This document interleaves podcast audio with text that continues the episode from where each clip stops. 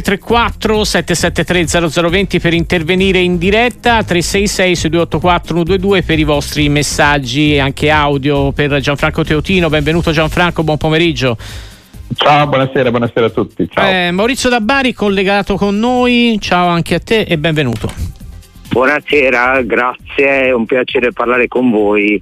Eh, vorrei porre solo due temi appunto riguardo delle parole del destinatore arbitrale di oggi che ho sentito ascoltando sempre la vostra trasmissione fantastica.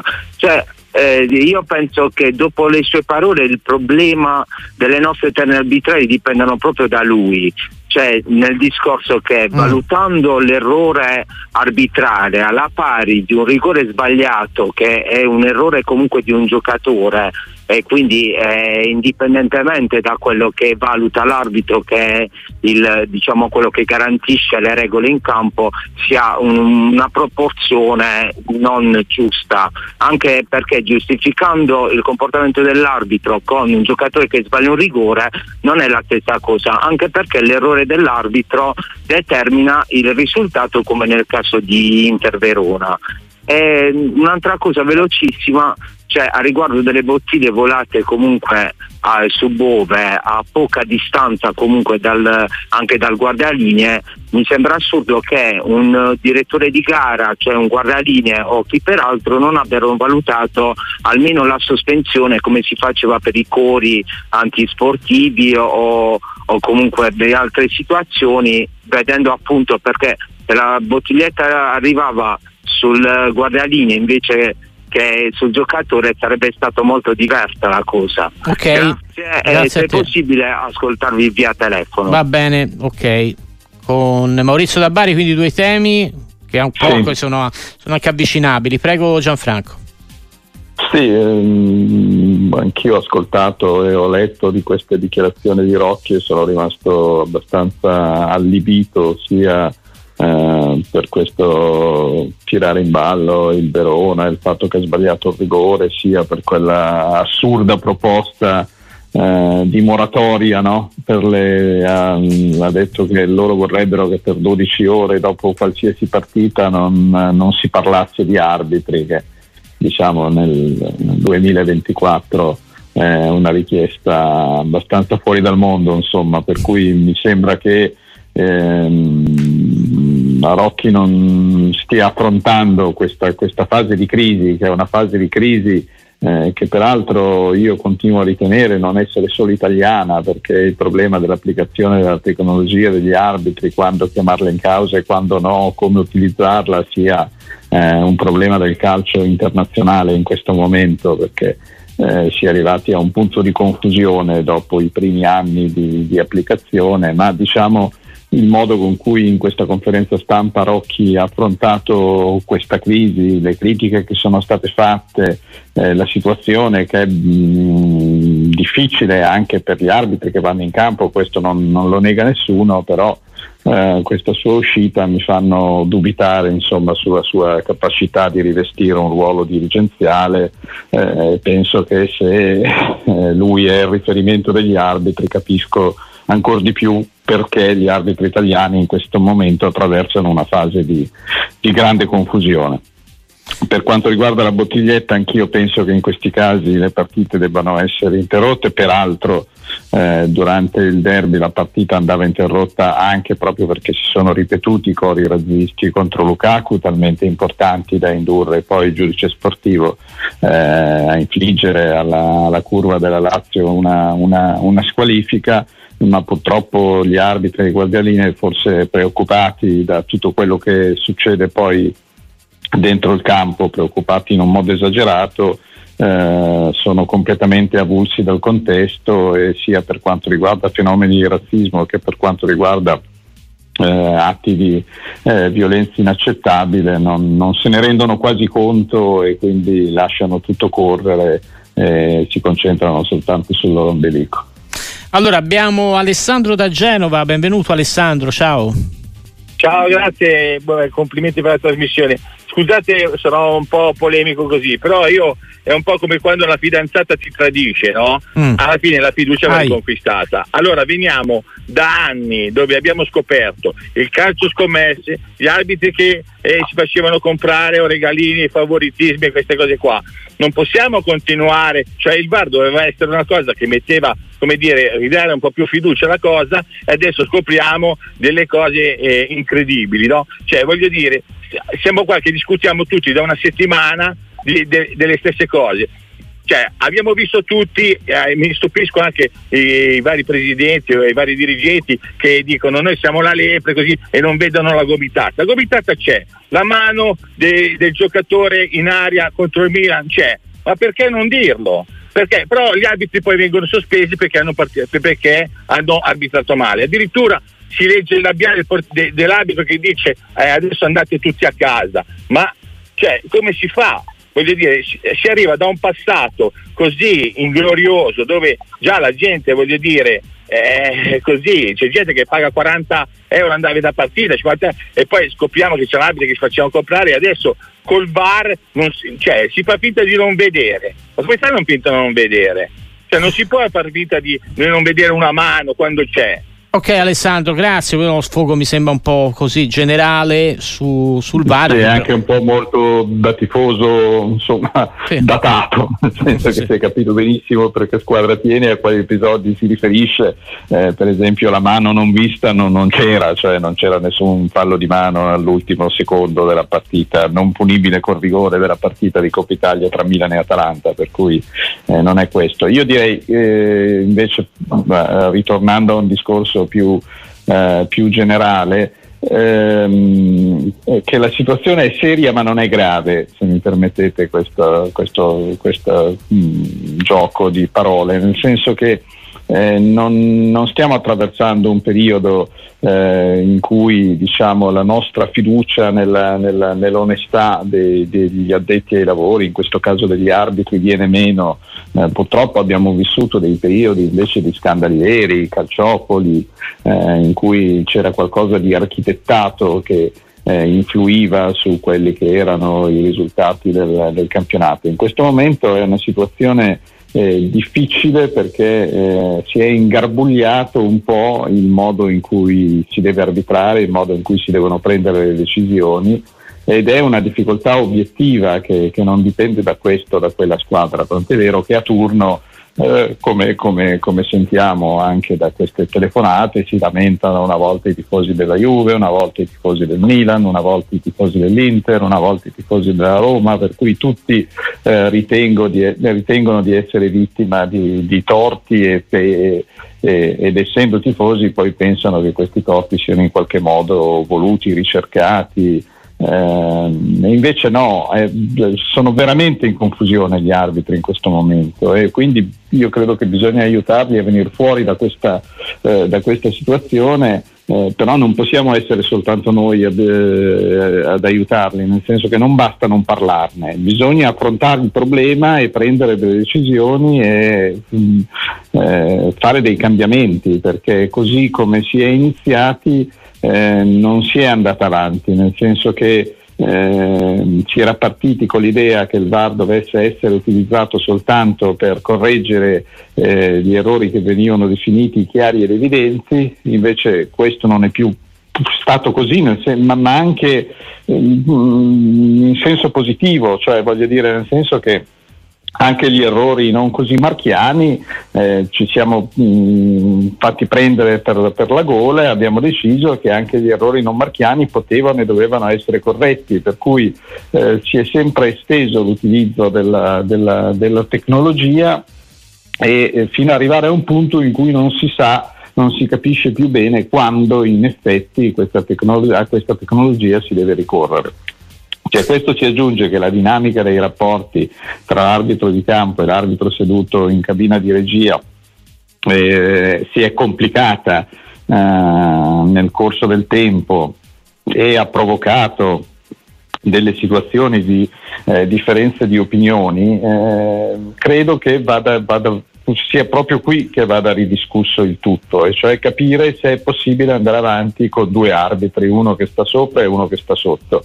Nel senso che nel calcio c'è una tale area di, eh, di giudizi che, che sono sospesi, che non sono né bianco né nero, di contrasti che possono essere fischiati oppure no, senza che sia uno scandalo né l'una né l'altra decisione eh, probabilmente non ci saranno mai due arbitri come non ci sono due tifosi, come non ci sono due giornalisti, come non ci sono due allenatori che lo stesso contratto lo vedono esattamente allo stesso modo. E quindi bisogna prendere delle decisioni. Per me l'unica decisione è quella di ritornare a un solo arbitro in campo e all'utilizzo della tecnologia sulla, su, su, su chiamata eh, in caso di dubbio dell'arbitro su chiamata delle, delle, del, degli allenatori, delle, delle, panchine, insomma su richiesta nel caso, nel caso di dubbio, perché altrimenti eh, questa, da questa situazione è difficile, è difficile uscirne.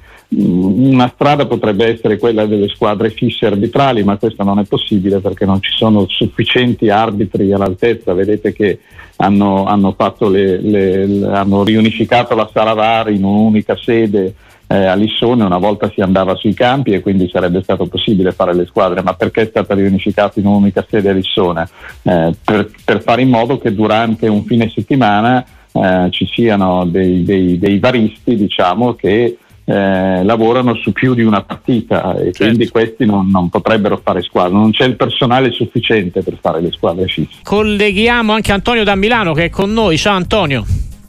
Ciao, buonasera a tutti. Ciao. Io volevo fare una domanda, cioè una considerazione più che altro. Io sono tifoso dell'Inter, tralasciando stare il VAR e tutto quanto. Okay. Io volevo capire come mai tutte queste persone che dicono della gomitata di bastoni sul, sul gol, ma la giustizia sportiva, qualora ci fosse stata una vera gomitata e col VAR senza VAR si sarebbe vista, non avrebbe dovuto squalificarlo per tre giornate?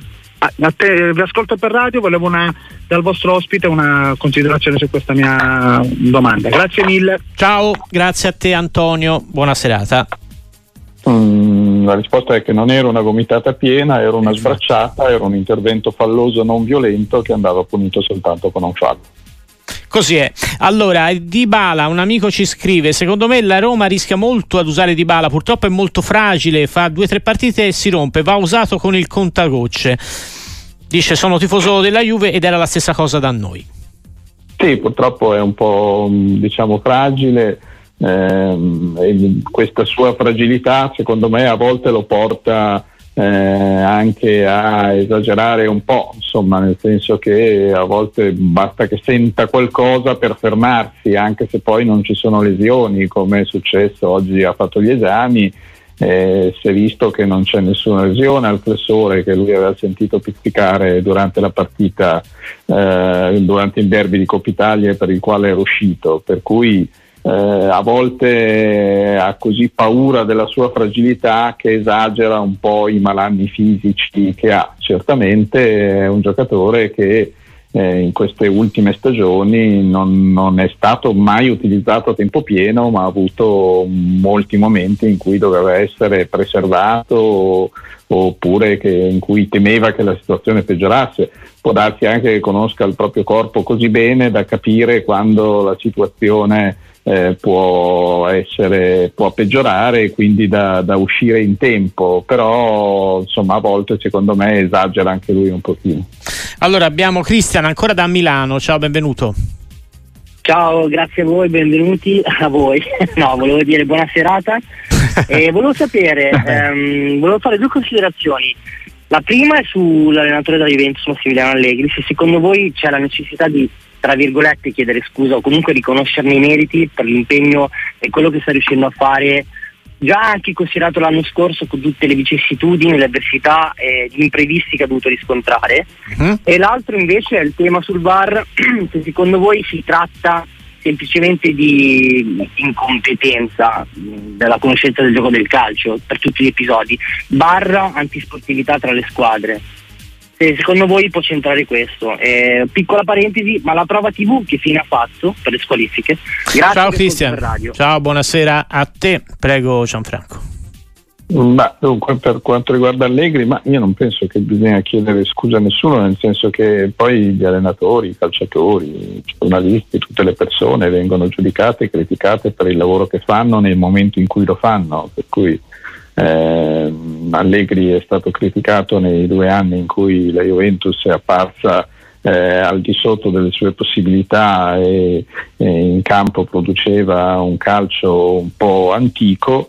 Eh, quest'anno mm, lui mm, non ha cambiato molto il modo di giocare della squadra, però sta ottenendo dei risultati che sono invece probabilmente al di sopra di quelle che, eh, di quelle che erano le aspettative a inizio di stagione. Eh, alcune partite anche mh, giocando un calcio discreto, in altre continuando a giocare il suo calcio un po' antico ma più efficace quest'anno perché eh, quest'anno la Serie A è un, è, un, è un, campionato in cui tutti segnano molto poco, eh, è il campionato europeo in cui si segna di meno, eh, per cui è chiaro che chi fa un calcio speculativo, avendo calciatori di valore come eh, ha la Juventus, ehm,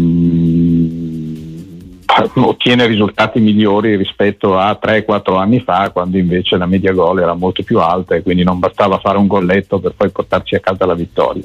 Eh, io ho criticato Allegri nei due anni precedenti, non sono ancora convinto che quest'anno il suo modo di far giocare la Juventus sia il modo migliore possibile, però in questo campionato è il modo cui, che, che, che, gli ha dato una, una eh, una classifica meravigliosa. Per quanto riguarda il giudizio alla carriera di Allegri invece è un giudizio positivo a prescindere, questo l'ho sempre avuto eh, perché prima degli ultimi due anni juventini in cui secondo me eh, non aveva fatto bene, aveva avuto una carriera spettacolare con uh, vittorie in campionato sia col Milan che la Juventus, due finali di Champions League raggiunte e alcune stagioni in cui invece aveva proposto un calcio spettacolare, propositivo, europeo, soprattutto l'ultima stagione in cui la Juventus arrivò nella finale, nella finale di Champions. Per quanto riguarda il VAR, non è un problema di incompetenza, ma è, lo ripeto, un problema di, di, di crisi del settimo anno, e cioè eh, va, si, si, si, è arrivati a un punto in cui non si capisce più bene quando questo strumento deve essere utilizzato e quando no, per cui va, eh, è un problema di, di, di, sistemi di utilizzo, di protocolli da rivedere, da rivedere a livello internazionale. Per quanto riguarda la prova televisiva, televisiva eh, esiste ancora e non mi pare che ci siano stati nelle ultime settimane dei fatti così gravi in campo da dover ricorrere alla prova televisiva, nel senso che gli errori sono stati su valutazione, su contrasti, su falli, su falli di mano, eh, nessuno dei quali né particolarmente violenti né meritevoli insomma, di una squalifica con la prova televisiva. Alberto dalla provincia di Como, collegamento con noi, ciao, benvenuto. Ciao, bentrovati a tutti. Una piccola chiosa su quanto appena detto dal vostro opinionista su Allegri. Allegri quando faceva il calcio propositivo aveva un centrocampo con Pirlo, Vidal, Marchisio e il primo Pogba un po' diverso da quello che ha adesso, per tutto il resto sono d'accordissimo. Io volevo fare una piccola osservazione, sì, è un po' un mio pallino.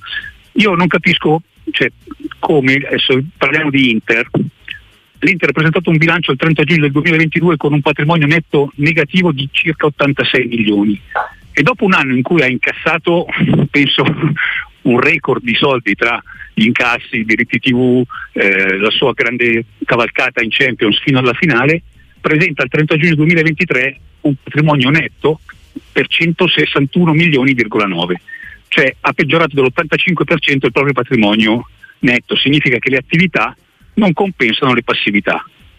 Ma mi pare che per molto meno altre squadre siano state accompagnate alla porta dalla federazione, o sbaglio? Questa era mio, la mia osservazione, volevo sapere cosa ne pensava Teotino, grazie. Grazie a te, ciao Alberto, ciao. Ma, eh, ma l'Inter usufruisce, come potrebbero fare tutte le società eh, calcistiche italiane, ma non solo calcistiche, di uno dei tanti provvedimenti che i vari governi hanno messo in atto per far fronte alla crisi Covid, diciamo. Quindi, eh, perché contrariamente a quanto ad esempio sta dicendo in questi giorni Cairo, non è vero che i governi hanno abbandonato il calcio. Eh, come tutte le imprese di tutti i settori industriali del paese, eh, godono di alcune eh, decreti che sono stati fatti ad hoc per evitare i fallimenti delle imprese. Questi prevedono la possibilità, quindi anche per le squadre di calcio, eh, per un certo periodo di sospendere i pagamenti fiscali e poi comunque di rateizzare il debito fiscale e eh, hanno sospeso l'obbligo di ricapitalizzazione per le società che presentino eh, un bilancio con un patrimonio netto negativo. Per cui finché questo, questo obbligo non c'è, eh, le, le, le, le, società eh, per questo motivo non sono tenute come sarebbero tenute secondo le norme del, del codice civile eh, a ricapitalizzare in caso di, di, di, perdite importanti. A un certo punto questa situazione di favore però scadrà e bisognerà vedere come le società che più ne hanno, eh, che più ne hanno fatto ricorso eh, riusciranno a fronteggiare una situazione che a un certo punto potrebbe essere delicata non solo per l'Inter ma per tanti altri club che hanno prodotto deficit importanti e che hanno oggi un capitale sociale ridottissimo oppure un patrimonio addirittura negativo. Allora, Giovanni da Genova, collegato con Sportiva, ciao, benvenuto. Ciao ragazzi, innanzitutto eh, non vi avevo ancora sentito, quindi tantissimi auguri di buon anno. Grazie. E vi rinnovo i miei complimenti perché siete veramente fantastici, davvero complimenti, davvero, perché mi tenete compagnia, meravigliosi. Io vi chiedo una cosa, eh, ritornavo alla, alla, Coppa Italia tra Roma e Lazio, però volevo chiedervi una cosa, perché è così difficile, parlo di Morino ma anche di Sarri, quando le cose vanno male, ammettere ho sbagliato, sono stati più bravi loro e non sempre attaccarsi a Orsato non va bene, il calendario non va bene, abbiamo perso per questo, abbiamo perso per quest'altro, anche perché cioè, se uno ammette i suoi errori dimostra di essere un allenatore top player e Mourinho per quello che ha vinto lo è, però queste cose qua a me risultano anche un po' antipatiche. Grazie, vi ascolto per radio. Ciao Giovanni, grazie a te anche per, per gli auguri che ricambiamo. Prego Gianfranco. Certo. Sì, Giovanni, è vero, non, non, non è bello, insomma, eh, però gli stessi allenatori non sempre si comportano allo stesso modo, lo fanno quando sono in una situazione di difficoltà, come ad esempio quella di, di Morigno oggi, eh, dopo una metà stagione nettamente deludente per la Roma, al punto da, secondo me da dover far mettere seriamente in discussione la bontà del suo lavoro, perché insomma la, Roma chiude il giorno d'andata all'ottavo posto in classifica, quindi in questo momento non, non sarebbe qualificato per nessuna Coppa Europea, nemmeno la Conference, ha otto punti in meno della scorsa stagione, è fuori dalla Coppa Italia in Europa League è andato avanti ma con difficoltà arrivando a secondo in un girone che avrebbe dovuto vincere per la qualità dei suoi giocatori a mani basse, per cui eh, è chiaro che in questo momento se non ci fosse questo eh, curioso rapporto di amore eh, incondizionato tra eh, Mourinho e la, la tifoseria che ogni domenica riempie l'Olimpico quando la Roma gioca in casa,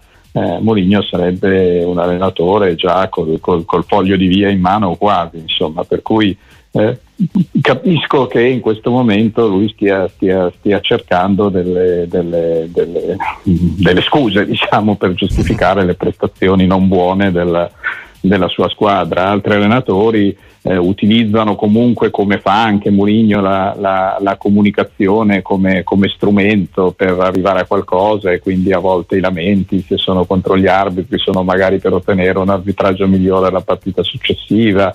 Eh, Sarri si lamenta dei calendari, però questo diciamo, è un suo refrain eh, che non dipende molto dai risultati, stavolta l'ha fatto anche dopo aver vinto una partita, per cui non è una scusa ma è una sua battaglia che io non, non, non condivido ma che comunque di cui riconosco la coerenza. Ecco. E poi ci sono comunque anche tantissimi allenatori che riconoscono la bravura degli avversari quando una partita va male. Un paio di messaggi prima di salutarti Gianfranco, il primo è sì. di Beppe da Milano, ti chiede se De Ketelare si può considerare un rimpianto per il Milan per questa stagione. Beh, insomma, è un giocatore che ha delle qualità, le sta facendo vedere nell'Atalanta. Eh, non, si è, non, si è, inserito nel Milan nella scorsa stagione, quindi forse andare avanti eh, non sarebbe stato producente, nel senso che quando poi si creano delle situazioni di, eh, di convivenza difficile tra lui e l'allenatore, tra lui probabilmente e gli altri giocatori, eh, mi domando se fosse rimasto al Milan, se in questa stagione sarebbe riuscito a fare le stesse cose che sta facendo nell'Atalanta, dove le può fare anche perché appunto l'allenatore comunque lo, lo manda in campo con quella regolarità che al Milan l'anno scorso non ha mai avuto. Per cui sì, è un rimpianto, però eh, il rimpianto è per, per come male si è inserito o è stato inserito nella scorsa stagione, nel senso che evidentemente sono stati commessi degli errori, probabilmente anche suoi e non solo degli altri. Altro giocatore di quale vuol parlare Luca da Atlanta, quindi dagli Stati Uniti, dice perché non si parla mm-hmm. di McKenny un po' di più? Ieri ha fatto dei passaggi mostruosi, ci sono sempre più giocatori americani di grande livello. Sì, McKenny è un buon giocatore che è un buonissimo crossatore, siccome la Juventus di cross nella prima parte del campionato ne aveva fatti molti pochi, molto pochi e anche per questo poi eh, magari chi gioca prima punta nella Juventus ha qualche difficoltà in più nell'avere grandi possibilità di fare gol, parlo soprattutto di Vlaovic, è chiaro che quando si trova un giocatore che sa fare cross eh, è grasso che cola insomma, per una squadra, per cui eh, molto bene, eh, ci sono un sacco di giocatori americani di buonissimo livello, anche Pulisic sta facendo per fare un altro esempio un signor campionato nel Milan eh, McKenny è un buon giocatore, io non penso sia un campione, però è un giocatore molto utile nella rosa anche di una grande squadra ci sta bene. Grazie a Gianfranco Teutino, buona serata Gianfranco, Grazie, a presto. Ciao.